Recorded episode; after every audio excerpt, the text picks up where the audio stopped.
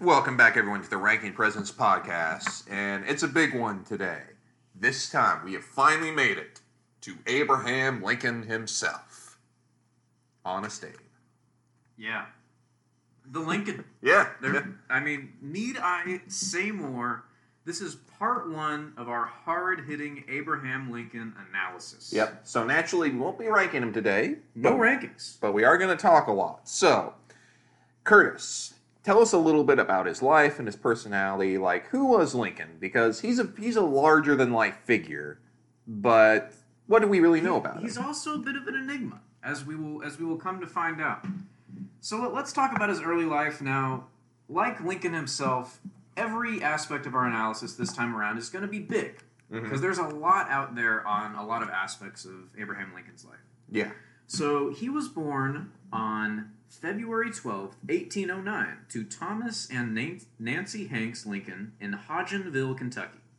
Now, one fun fact, his grandma's name was Bathsheba. Bathsheba. I believe that was on his father's side. Hmm. I did not know people gave women those those type of local names. That's interesting. Yeah, you know, I was about to say. Um, and he was born in a one-room log cabin with dirt floors. Mm. So much like Andrew Jackson and a few other presidents, I believe uh, I believe Van Buren was another one that was kind of born in that one of those cabin presidents. Yep, yep. And Millard Fillmore. And Millard Fillmore. Um, now, Thomas, his father, lost all but two hundred acres of his land in eighteen sixteen due to property disputes, so he moved the family to Indiana where land titles were more stable. Yep. Lincoln later mentioned this was also partially due to Indiana being a free state, because mm. they didn't believe in slavery. Yep. Now, Thomas and Nancy were part of the separate Baptists, mm. which forbade alcohol, dancing, and slavery. Yep. All the three big uh, vices. vices. Now, on October fifth, eighteen eighteen, Nancy unfortunately died from milk sickness, which I was wondering, what is that? That sounds very strange. Yeah. So apparently, milk sickness was caused by drinking milk from an animal that consumed snake root. Mm. Now, snake root is a plant that contains the poison trematol, which is lethal, mm. unfortunately. It's it's very interesting, all those little diseases they had back then. They're mm-hmm. just caused by things you wouldn't even think about. Yeah, I, I guess the reason that no one has that now is, or at least most people don't have that now, is we kind of just screen our milk properly. Yeah, and not only that, there's probably contained within yeah. these farms where, like, yeah. you know, they spray pesticides yeah. and stuff to kill, not pesticides, but stuff to kill that sort and, of and plant. And they one hundred percent control what the cows eat. Yeah. Now, this left Abraham's eleven... It's weird to just call him Abraham. Yeah, I know. But, I mean, I didn't want to write Abraham Lincoln over and over and over. It's like one of those people you just want to call him by his full name. Like, Abraham Lincoln. Lincoln. I mean, it's not like we called Andrew Jackson Andrew. Yeah, or like George Washington, just George. Yeah. Well, George. He on was a first-name basis. Yeah. So this left um, his eleven-year-old sister, Sarah, as the lady of the house. Now, she would pass away ten years later due to giving birth to a stillborn child. Ugh. And this absolutely devastated Lincoln. Now, Thomas remarried in eighteen nineteen to Sarah Bush Johnston, mm. and Abraham developed a close bond with her, and even called her mother. Okay. Now, Lincoln did not get along very well with his stern father. Mm. Sarah, his uh, stepmother, often often took Abraham's side and encouraged his education. Interesting. Now, here's here's a funny little anecdote about uh, Lincoln in his early childhood. Now, Lincoln was known to dislike hard physical labor associated with the farm life. Mm. His family even went so far to call him lazy. That's so interesting, because the common conception of Lincoln is always this hard-working yeah. man out there chopping wood, and yeah. that's I did not know that. Now, this was early on. This was, like, pre-teenage years. Right, right, so before he developed that hard work. But still, like, it's crazy that, like, they called him lazy due to his incessant, quote-unquote, reading, scribbling, writing, ciphering, and writing poetry. Like, I just want to write poetry. So, I mean, uh, Abraham Lincoln grew up grew up as a soft boy. Yeah. His stepmother, Sarah, even admitted that he did not enjoy physical labor, but loved him some reading. Mm. I remember, like, okay, if you ever were a little kid and went to the library, I remember people would always talk about it. Abraham Lincoln was a real reader. Yeah, like, that's, like, the one, like, defining, like, thing that kids are taught about Lincoln. Yeah.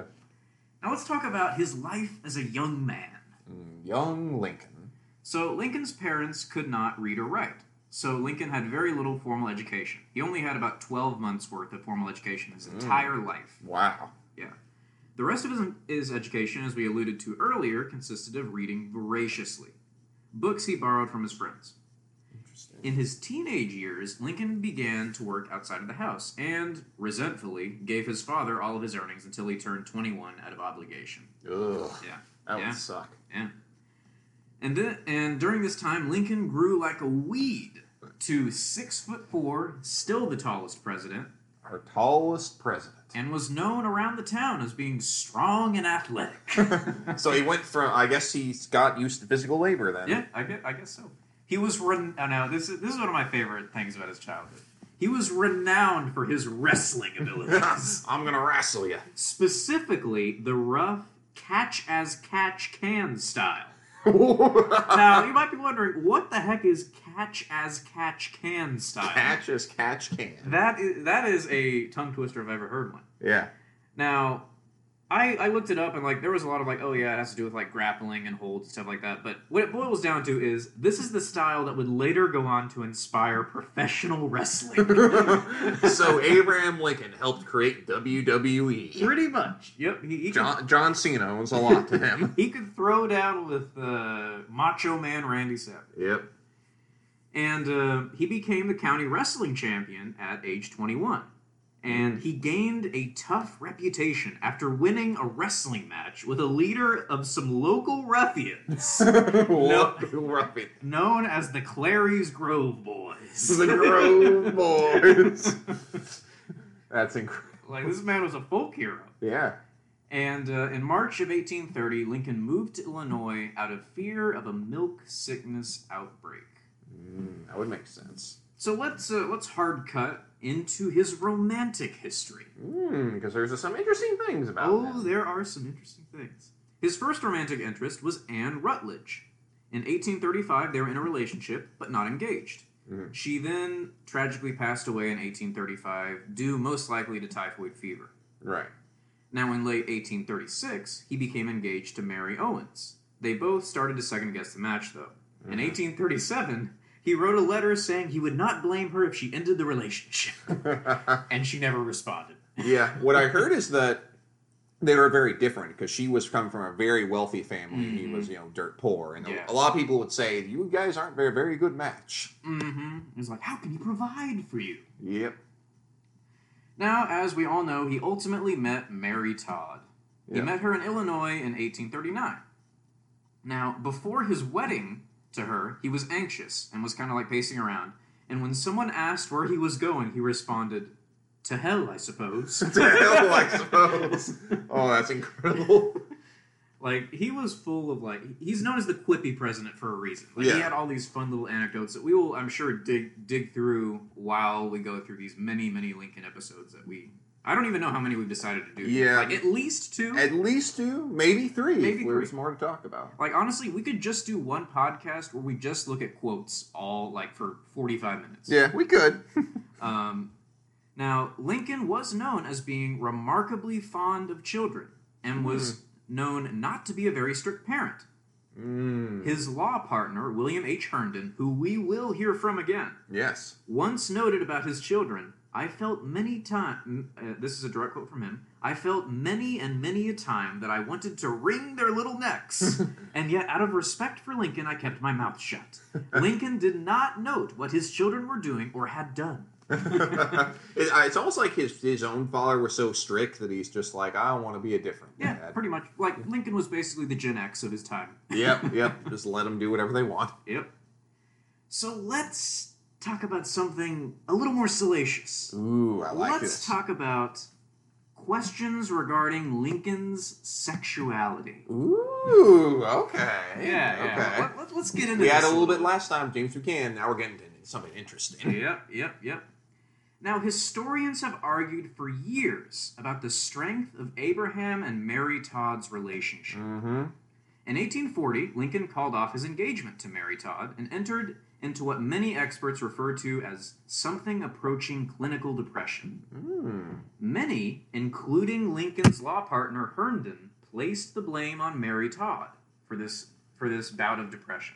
Interesting. Historian Jean H. Baker, however, who was a historian and biographer specializing in Mary Todd, argues that the Lincolns had a strong relationship, quote-unquote, bound together by three strong bonds. Oh, what are they? Sex, parenting, and politics. That's, that's incredible. Now, Baker blamed the majority of anti-Mary sentiment to Herndon himself, actually. Okay. And Baker also asserts that the Lincolns had a very active sexual relationship throughout their marriage. I wonder, like, did this guy just talk to Lincoln randomly? Was he like, hey, tell me about last night? Like, I don't know, I don't know. Like, people really studied this stuff out yeah. somehow. Um, and uh, Baker even put forth the three to four year gaps between their children as evidence that they were part of the increasingly progressive sexual practices of birth control. Okay, okay. So like, yeah, like they were they were basically having sex for pleasure as well, because they were like a really close couple. Okay, okay. Which is interesting. That's um, interesting. Herndon, conversely, swore that Lincoln loved Anne Rutledge in a deep, unshakable fashion. Mm. And here's some here's a little bit of hearsay for you. Okay. An anonymous poem about suicide published locally where Lincoln lived three years after her death is widely attributed to Lincoln. That is interesting. Mm-hmm. It, it would make sense. I it, it would probably would have been done by him because he liked to write poetry yeah. and he, he was, did have a relationship with. And he woman. was a deep, deep hole at that point. Yeah. Now let's talk about, let's add a little bit more to this equation here. Okay. There is also debate about if Lincoln exhibited bisexuality. Ooh, very interesting. I, I present to you evidence number one. Okay. He once wrote a poem about two men married to one another. And okay. I will now read to you this poem in its entirety. Okay. For Reuben and Charles have married two girls, but Billy has married a boy. The girls he had tried on every side, but none he could get to agree. All was in vain, he went home again. And since that, he's married to Natty. Mm, okay. Like, you can't tell how much of that is a joke yeah. and how much of that is, like, you know, it was a- It was actually censored from the paper that he published it in at the time, and it was recovered in, like, nineteen forty. Wow. And was stored by wow. a historian. Yeah. That is cool. Mm-hmm. Lincoln was also very close to his best friend, Joshua Speed, who he lived with and slept in the same bed as for four years in the eighteen uh, in the eighteen thirties, I believe. Interesting. Now, here's a direct quote from a historian. Joshua Speed and Lincoln corresponded about their impeding marriages, and Gore Vidal regarding their uh, let's see, um, and sorry, I lost my place. Oh, no problem. Yeah, that's just. It's always interesting in the presidential sexuality mm-hmm. because, especially with the older ones, you don't really know a whole lot, so a lot of speculation. Mm-hmm. Very interesting. So they corresponded about their impeded marriages, and regarding their letters to each other, uh, and, oh, that, that's, okay, so Gore Vidal was a, uh, I believe a historian, mm-hmm. who kind of looked back and regarded their letters to each other as having evidenced a degree of anxiety about being able to perform sexually on their wedding nights Ooh. That indicated a homosexual relationship had once existed between them. Interesting, interesting. Now, conversely, some have argued that this was not uncommon at the time for just two guys to be sharing a bed together and like living together. Yeah. And Lincoln was never attacked by political opponents for any homosexual leanings. Interesting. Yeah, where James Buchanan was attacked for that, you know, yeah. Aunt, Aunt Fancy. Mm-hmm. Hmm. So, uh, that's kind of like a summary of, like, what I found. Like, there's obviously, like, more hearsay and stuff yeah. about it, but, like, uh, fascinating uh, kind of deep dive into, like, um, who Abraham Lincoln was. So, let's get a little bit into his personality. Yeah. So, let's just start with the Enneagram. This boy is a nine. Yeah. Oh, yeah. Definitely like, a nine. Like... There are very few nine presidents. Mm-hmm. Um, and those are the peacemakers, right? Yep. yep. yep. Um, here, here's a quote from the website I uh, consulted regarding this. As a type nine, Abraham tends to be accepting, optimistic, and adaptive. Mm-hmm. Abraham generally likes peace and avoids conflict. Mm, he wanted to protect the sanctity of the Union, after all. He did. Very interesting that he was a president during the Civil War. Mm-hmm. Yeah. Now, Lincoln, in terms of like his physical characteristics, had a high-pitched voice and thick frontier accent. Ooh. He repla- he uh, constantly replaced "git" for "get," mm-hmm. and he also replaced "thar" for "there." Mm. Kind of like to give get some, thar. Yeah. At the same time, his behavior was dignified, and he was known for his inspiring words. So, despite right. like his his rough, like kind of high-pitched accent, like people really respected the way he talked. Yeah. So, in terms of, like, how he actually conducted himself, I, I ripped a quote directly from my favorite website um, to research presidential personalities. It's called The Presidential Ham. Oh, I love that one. It's a great website. Yeah. Everyone needs to check it out. Yeah. So, here, here's something I ripped directly from them. By all accounts, Lincoln was disarmingly unpretentious. Okay. A plain-spoken man genuinely interested in people and their problems. A good listener. He typically sat in silence, rubbing his chin while a visitor explained his point of view. Mm. Well, there are always all those pictures of him rubbing his chin. Yep. So. Mm-hmm. He was at his best in relaxed conversation with small groups. His ready wit, down-home logic, and seemingly end- endless store of anecdotes delivered those, delighted those present.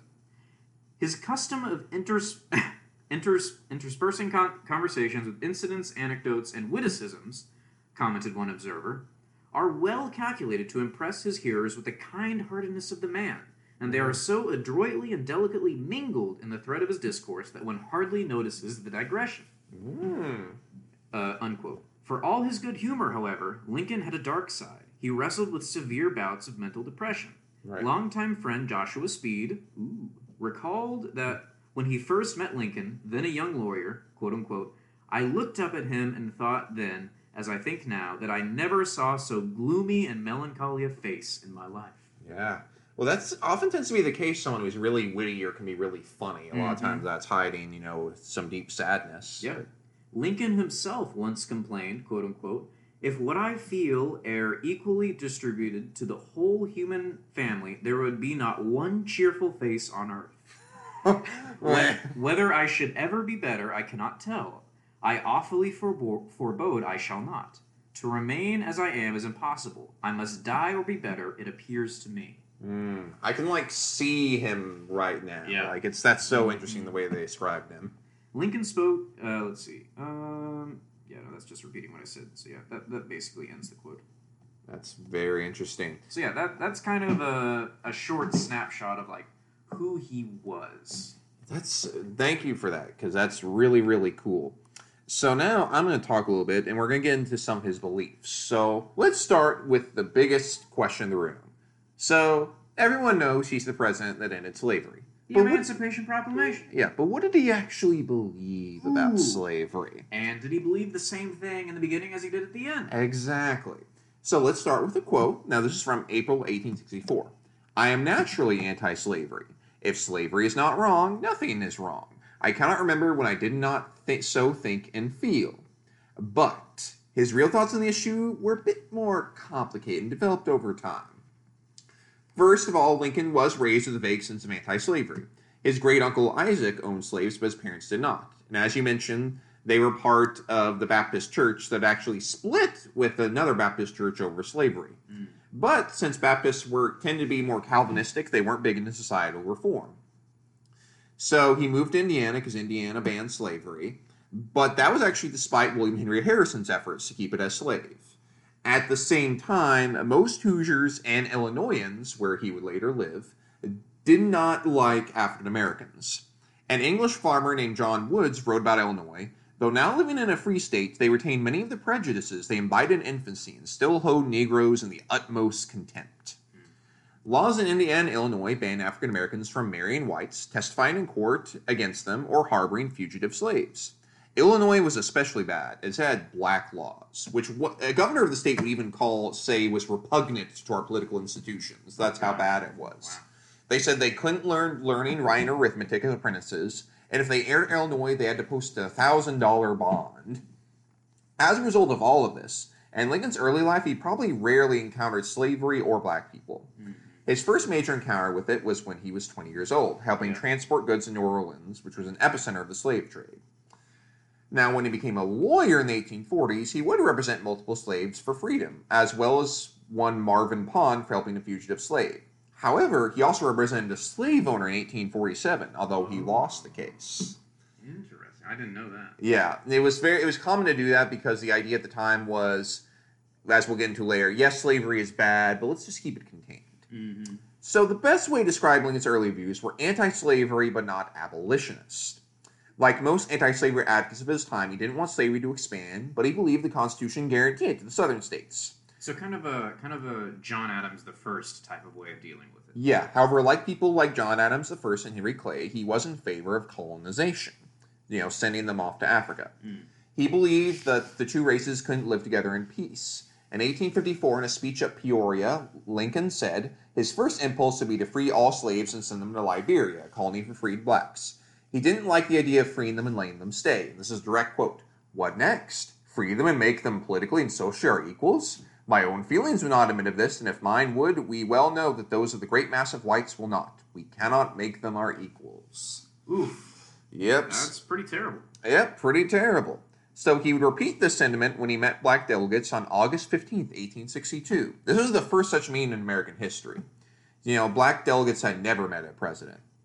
He said, "You and we are different races. We have between us a broader difference than exists between almost any other two races." Oh, gosh. The practical thing I want to ascertain is whether I can get a number of able-bodied men. Oh, I lost my place here. A- able-bodied... Sorry, I lost yeah, my I mean, place. That's, I, I knew that he harbored, like, some... Uh, oh, let's just... Um, I don't want to sugarcoat it. Like, I mean... Mm. The idea of, like, thinking you're the superior race is white supremacy. So, like, yeah. white supremacist ideas. Yes. Um, but, man, like, some of those quotes are, like, rough. Yeah. So he asked them if they had any able-bodied men with their wives and children who are willing to go to Central America. Now, in his debates with Stephen Douglas, and I'll put a pin in that because I'm going to discuss that a little bit more when I get to his uh, political career, mm-hmm. he expressed some pretty racist opinions. And one debate, he said, the proposition there's a struggle between the white man and the Negro contains falsehood. There is no struggle. If there was, I should be for the white man. Now, when Douglas expressed horror at the idea of mixing white blood with black, Lincoln said, agreed for once, a thousand times agreed. Oh, gosh. There are white men enough to marry all the white women, and black men enough to marry all the black women, so let them marry. Oh, frick. Yep. It gets worse. He also said during debate, I will say then that I am not, nor have ever been, in favor of bringing about in any way the social and political equality of the white and black races. That I am not, nor have ever been, in favor of making voters and or jurors of Negroes, nor of qualifying them to hold office, nor to intermarry with white people. And I will say in addition to this that there is a physical difference between the white and black races, which I believe will forever forbid the two races living together on terms of social and political equality. I say upon this occasion I do not perceive that, because the white man is having a superior position, the Negroes should be denied everything. So he's like, yeah, I believe all this white supremacy stuff, but that doesn't mean I think they should be denied everything. What year was it? What, did he say that? This was right when he was, I think it was eighteen fifty-six, when he was running against Stephen Douglas, Gosh. But I could be wrong. It was around that time. Mm. So opinions at first in the Civil War was the same, not being big fans of generals freeing slaves and feeling a bit cautious about laying slaves in the army.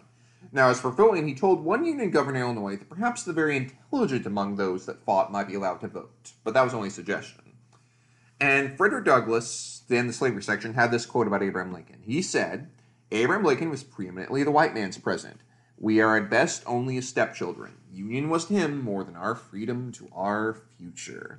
Ooh, that just cuts right to the heart of it, doesn't it? It does. So, that was some pretty, you know, challenging material. Mm-hmm. Let's talk about Lincoln's religion, because... Okay, so, quick question. Sure, sure, sure. Did his views ever progress past that? Um, well, I wanted to save some of that for later, but he okay, definitely... So we're going to save, like, part of his beliefs on slavery for later. Yeah, I was... Yeah, but more so, not so much his beliefs, but his actions. His beliefs didn't necessarily change, but his actions changed as the Civil War went on. Gotcha. And he went from... He went from being, like, more just anti-slavery to believing, no, we need to get rid of slavery right now, right here. Yeah. So, and this actually ties in his religious beliefs, interestingly enough. So, what were they? Well, it's complicated. As we mentioned earlier, Lincoln was raised Baptist, but as an adult he was less than orthodox. As a young man, he would get into arguments, claiming the Bible is just a book and that Jesus Christ was illegitimate. Oh, and shoot! Side note, So Lincoln throughout his life sometimes wondered if his dad was really his dad and that there might have been, you know, some other... Yeah, some shenanigans. Yeah, some other shenanigans. So we wonder how much of that might have been concerns about his own heritage. Now, as he got his late twenties and early thirties, he got a little more careful, but he never formally joined a church.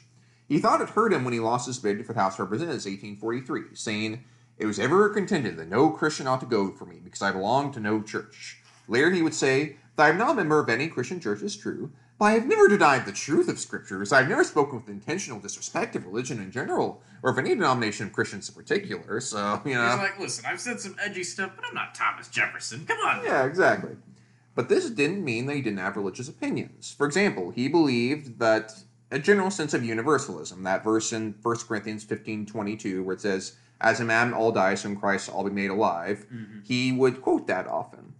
And he and one person associating him, Isaac Cogdell, said regarding this, had a discussion with Lincoln in his office in eighteen fifty-nine about about uh, religion, and he said this: "Lincoln expressed himself about these words. He did not nor could not believe in the endless punishment of any one of the human race.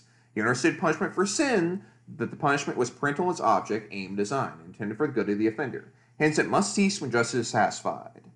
So, in other words, he was a universalist. Now, whatever the truth of the matter, Lincoln did have a bit of religious revival during the Civil War. Interesting. He would write, "In the present Civil War, it is quite possible God's purpose is something different from the purpose of either party. God could either save or destroy the Union without human contest, yet the contest began. And having begun, he could give the final victory to either side any day, yet the contest proceeds." And he'd become convinced God wouldn't let the Union win unless Lincoln ended slavery. Ooh, starting to get a little, like, religious, like, I was put here to do this type of yeah. thing. Yeah, and when he told his cabinet this, they were shocked, because they're like, you you don't talk about religion that much. You don't seem that religious. Now, Alan Guel- Guelzo, a professor of Civil War Studies at Gettysburg College, wrote about this encounter. When he asks why he's doing this, he says, the answer he says is, "I made a vow, a covenant with my maker, that if the Union Army defeated the Confederate Army in Maryland, which it did the Battle of Antietam, I would send a proclamation after them." And it was so astonishing to his cabinet that one member of the cabinet actually asked him to repeat himself. Now, despite his religious skepticism, Lincoln gave special attention to dreams and visions. Oh, yeah, yeah, he did. Yeah, he did. At one point, he had a strange water dream, so he told the Navy Department about it.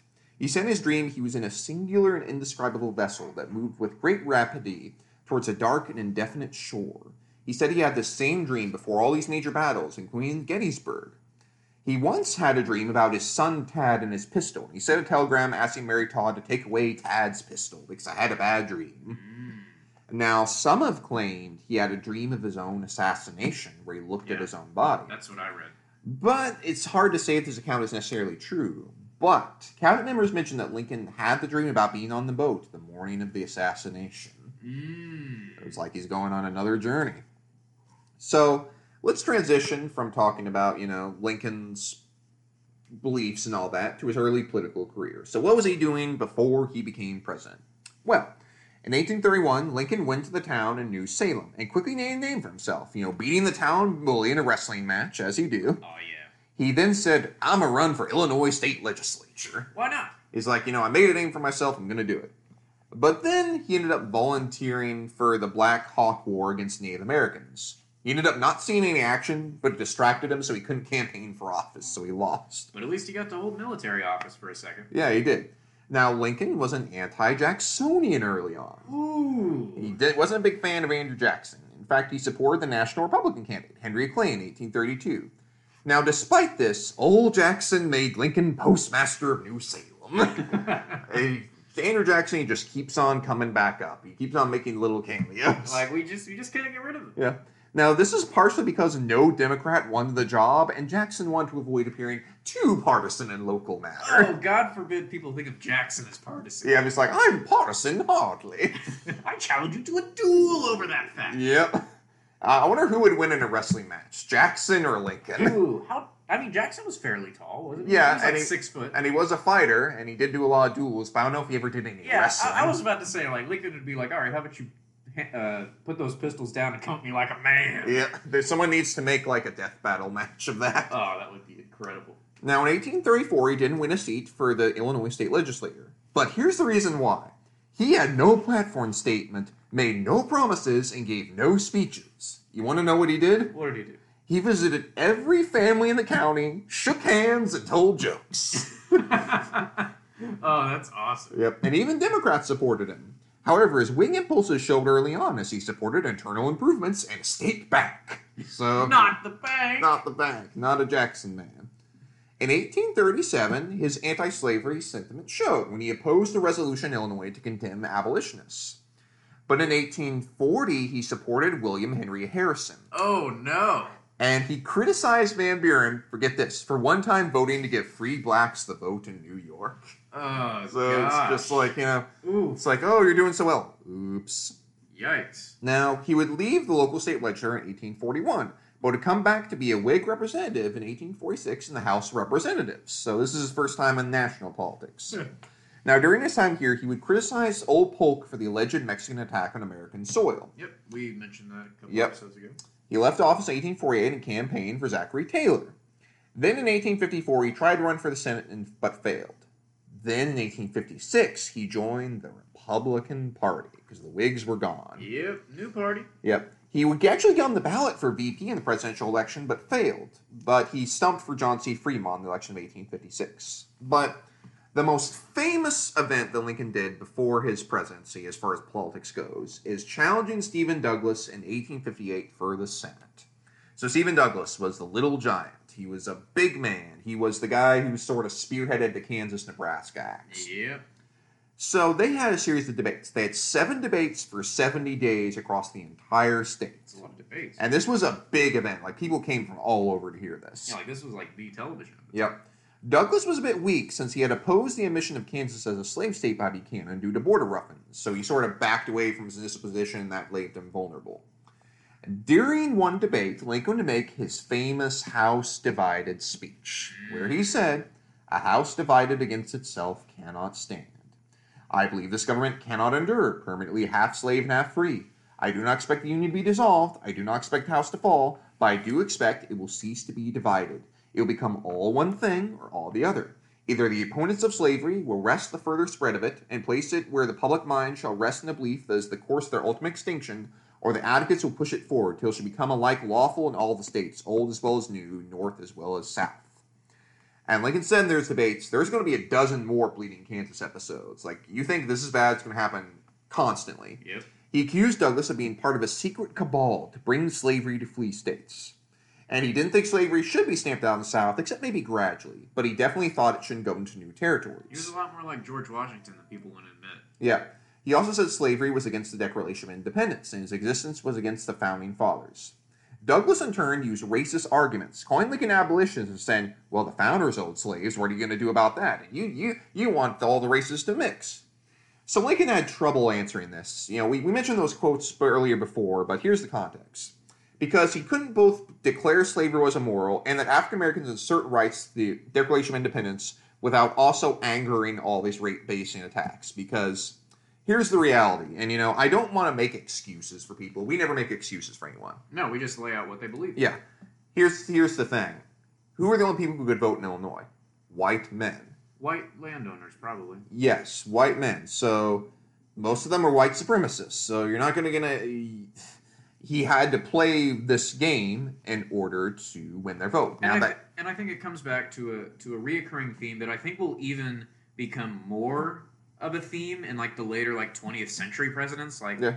You don't get to this level of office without making some really like huge compromises. Yeah. And like mm-hmm. a lot of them are morally dubious and like kind of awful. Yes, exactly. It's almost like getting into power takes those compromises, and it is immoral to do it.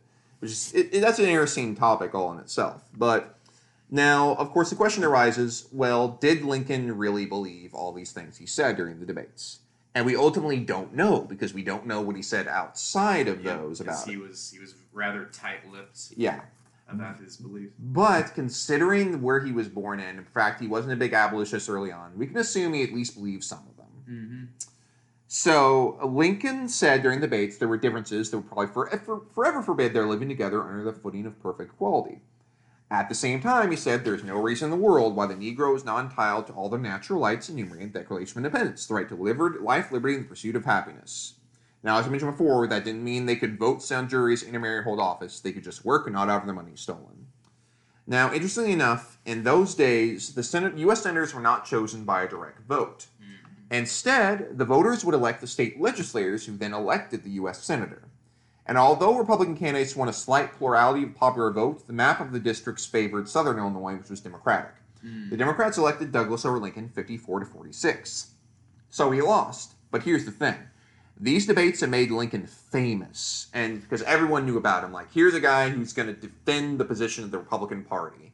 And that put him as a front runner, as a leader within the Republican movement.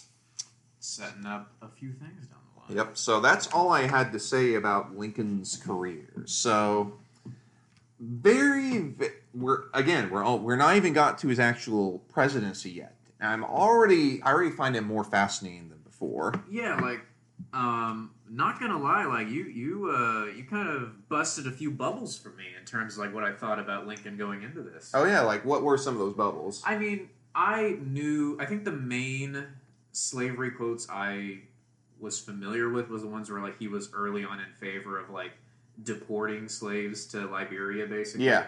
But, like I, had, I had never heard any of those ones where he like talks about like his actual like supremacy beliefs. Yeah, exactly. And, like, those are not ones that will ever be printed in history, like, school history books, no, unfortunately. No, and it's it makes, obviously we'll talk a whole lot more about this, but it's what makes them so complicated. Because on one yeah. hand, people want to celebrate because it is a big thing in enslavement yeah. in the country. But on the other hand, there's that disappointment behind it, too, where it's like, you could have been so much more, but it's just you held on to these other beliefs. Mm-hmm. So, but Curtis... we obviously didn't do a State of the Nation this time. It's a different episode. But we still do have a final caucus for oh, you. We, we got to do a final caucus. Got to do a final caucus no matter what. So give us, what's the final caucus for today? All right, so I have a simple one. Not a whole lot of setup. I'm just going to read you a quote by the man himself, Abraham Lincoln. Mm-hmm. Got to let him speak for himself. Yep, and uh, we're gonna we're gonna ask how this applies to us today. Okay. All right, here's the quote. The people, the people... are the rightful masters of both Congresses and courts, not to overthrow the Constitution, but to overthrow the men who pervert it. Mm, okay. So, Brad, I tell you, I ask you, does this apply to us today? What does it mean to you? That's a very good one. So what it means to me is, I think a lot of times... people will often, you know, get so attached to their own political party and become sort of a zero-sum game. But they have to remember that these are just people, and they can choose to pervert it all they want. Like, you, just because someone is elected to that office doesn't mean that they respect the institutions upon which the office is set. Yeah. And a good example of that is we saw just how many people, you know... It's, okay, let's be honest here. Let's get into talk about. We have to keep on talking about Trump, but it's, it's it's a current event. So, the fact when Trump clearly broke the law multiple times, and you know almost all of the people in his party still voted to keep him in. You have to think about that for a second. It's like even with the whole political game, like oh we gotta win. It's like how much are you willing to sacrifice of the principles and the Constitution in order to make that a reality? Yeah. At, at what cost are you yeah. are you doing that? And like the. At, at a certain point, like, when someone is, like, breaking laws over and over again, and this applies to any president, um, yeah. but, I mean, especially Trump, because he's a criminal. Yes. Um, eventually, like, when you say to, like, oh, yeah, I'm the president, I'm the defender of the Constitution, like, eventually the Constitution just becomes a word. Yeah. That means nothing. Yeah, it's like, if you're going to swear to protect and defend the Constitution, like, you have to meet it in some way, right? You have to have at least read the Constitution. yeah, yeah. Yeah, or at least have some interpretation of it, or some interpretation of how we ought to interact with it. Yeah. And that's one thing I've noticed, like, to get, uh, here, here's a little conservative commentary for you.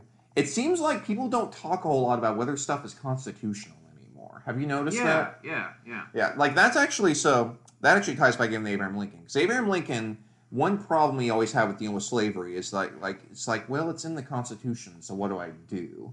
Because he was sort of very much a man of the Constitution. Yeah. Whereas a lot of abolitionists at the time, interestingly enough, did not like the Constitution at all. They were like, this is an evil document, it enshrined slavery, we need to get rid of it. And that's why, spoiler, down the line, Abraham Lincoln will go for a constitutional amendment to end slavery. Mm-hmm. So, but have you noticed that we just don't talk about constitutionality anymore? Yeah, like, it seems like the only time I hear the Constitution brought up is either, like, I mean, I think the most vocal, like, aspect of that is the Second Amendment, oh, yeah. followed closely by the First Amendment. Yeah. Like, it seems like people are either, like, kind of harping on, like, oh, yeah, the Second Amendment is, like, this sacred thing, and, like, this is what I'm all about, or, like, the First Amendment, like, it protects my free speech, or whatever. Yeah. And, like, aside from that, like, people don't really, like, either read, like, the first part of the Constitution, or, like, the rest of the Bill of Rights, and, like, mm-hmm. what, does it, what does it all mean holistically? Yeah, it's funny, because, yeah, I feel like you'd apply that to only almost any sort of religious document, too. Yeah. It's, it's so interesting how we use the same language You're to right. refer to it. You're right, like... I think the whole idea of, like, America is a Christian nation in the sense that, like, yeah, I mean, politics resembles religion a lot sometimes. Oh, yeah. Oh, yeah. If you're interested in that, there's actually a YouTube channel called Religion for Breakfast. He's doing a series on American civil religion, so go check that out if you're interested. But back to your original question, it's... It's a, it's a good thing to keep in mind in any representative government, that... You, it's not just that the people, the representatives are going to represent you. You have to force them to do it sometimes. Mm-hmm. And you have to hold them accountable when they don't do it. Or when they go against something central that's holding the nation together. Or even something that they said they were going to hold sacred when they don't actually do it in practice. Yeah.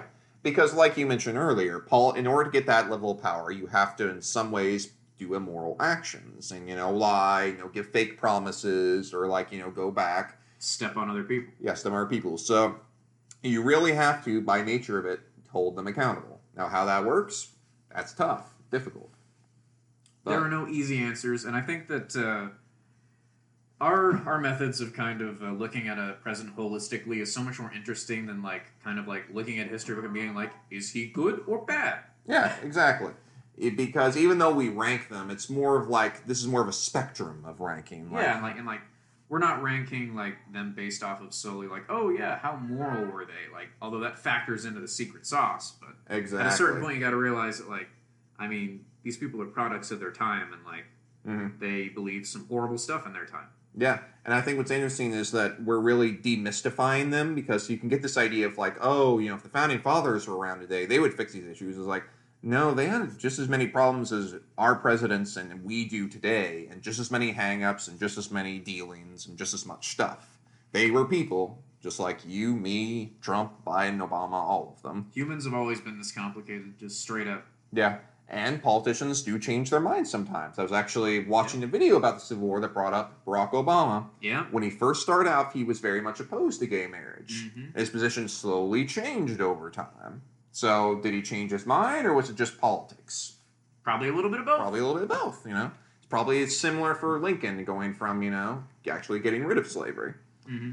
So. And uh, I read this I read this interesting quote um, by him, where it said something to the effect of, like, yeah, I mean, like, every time someone tries to argue, like, in a pro-slavery position, I'm like, well, I mean, how about we uh, apply slavery to you and see how you like it? Yeah, exactly. Yeah. And, like, it's... We, we've kind of said this a couple times. We're like, man, like, Lincoln, you're so close to actually getting it, getting it. Yeah, I know. It's so, so interesting. And I mean, it's easy for us to look in our, like, in our, like, twenty-first century kind of, like, oh, we can see, like, the full breadth of history and how horrible this is. But, like, you also have to think, like, at a certain point, like, a person views slavery, and, like, how how does someone not see that as evil? Yeah, exactly. It has to somehow get in your moral compass. And one thing I think... that they really got to is, like, they would still claim, like, a lot of Northerners that were pro-slavery would still claim, yeah, it's bad, but, I mean, I like this guy who owns slaves.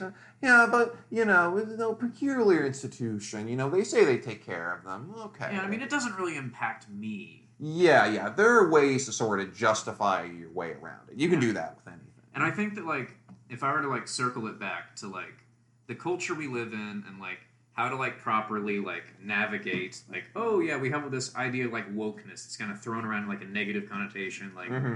oh, yeah, like, people are just, like, trying to, like, appeal to everyone and, like, not, like, be, quote-unquote, offensive to anybody. Yeah, but, yeah, like, yeah.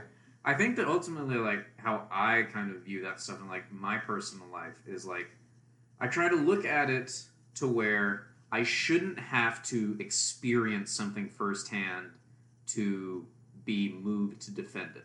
Yeah. Like, yeah. I shouldn't have to experience sexism or racism in order to acknowledge, like, no, this is bad and this is something that people deal with, even yeah. if I don't deal with it. Yeah, I think it's important to keep an open mind about these things and really just try to listen to different perspectives that are different from your own. And, you know, even if you don't necessarily agree at first, you know, just just just give it a listen, you know, give it give it some thought, give it some time, and especially when people are talking about things that affect them on a deep, deep, deep level. Yeah, on a deep level and on a daily level. Yes, on a daily level. And I, I kind of wonder almost if Abraham Lincoln's life would have been different if, say, for example, because he was, you know, in the North in Illinois where there were a lot of black people. He was he was in a bubble. Yeah. What if he was like John Brown and was in interactions with them all the time? Like, was interactions with Frederick Douglass on a more regular basis, you know, yeah. when he was younger? Maybe maybe it would have been different. What if he attended the women's convention of, I forget what year it was, but the one we talked about a couple uh, couple episodes ago. Yeah. But as sort of a counterpoint to that, if he had done those things, would he have ever become president? So exactly. That's the that's the million dollar question. It's a big what if. Yeah, it's it's a it, it does seem like eventually he got the idea that it was his mission to get rid of slavery. Which... And, and that, that brings up another interesting point. Like uh, when we think of the Civil Rights Act, mm-hmm. we don't think of L B J. No, we, we don't. just don't. That's but, true. But we can't separate the uh, Emancipation Proclamation from Lincoln. Yeah. Like, in our minds, we we automatically think of Lincoln before we think of the Emancipation Proclamation. Yeah, I think part of that is just because the Emancipation Proclamation was... Now, Lincoln was it's, being it, pressured yeah, to do it. Yeah, but something. And it wasn't te- technically a governmental, like, policy mm. act. Yeah. And I also just think because Lincoln has such more of a larger-than-life personality, whereas L B J was a V P who took over for yeah. John F. Kennedy. He was basically just kind of, like, riding the rest of that policy out. Yeah. Yeah. It's very interesting. And I think with... Lincoln specifically, the fact it was the Civil War, too, you know? Yeah, so he kind of had all of that, like, loaded into it. Yeah, but that is Abraham Lincoln Part one, and Part two, we're going to look at his presidency, and maybe we'll rank him, or maybe we'll do another episode. It'll just be what uh, we're fancying at the time. Exactly, so thank you for joining us. I am Bradley Cooper. And I am Curtis Cooper. And stay ranking. Rank!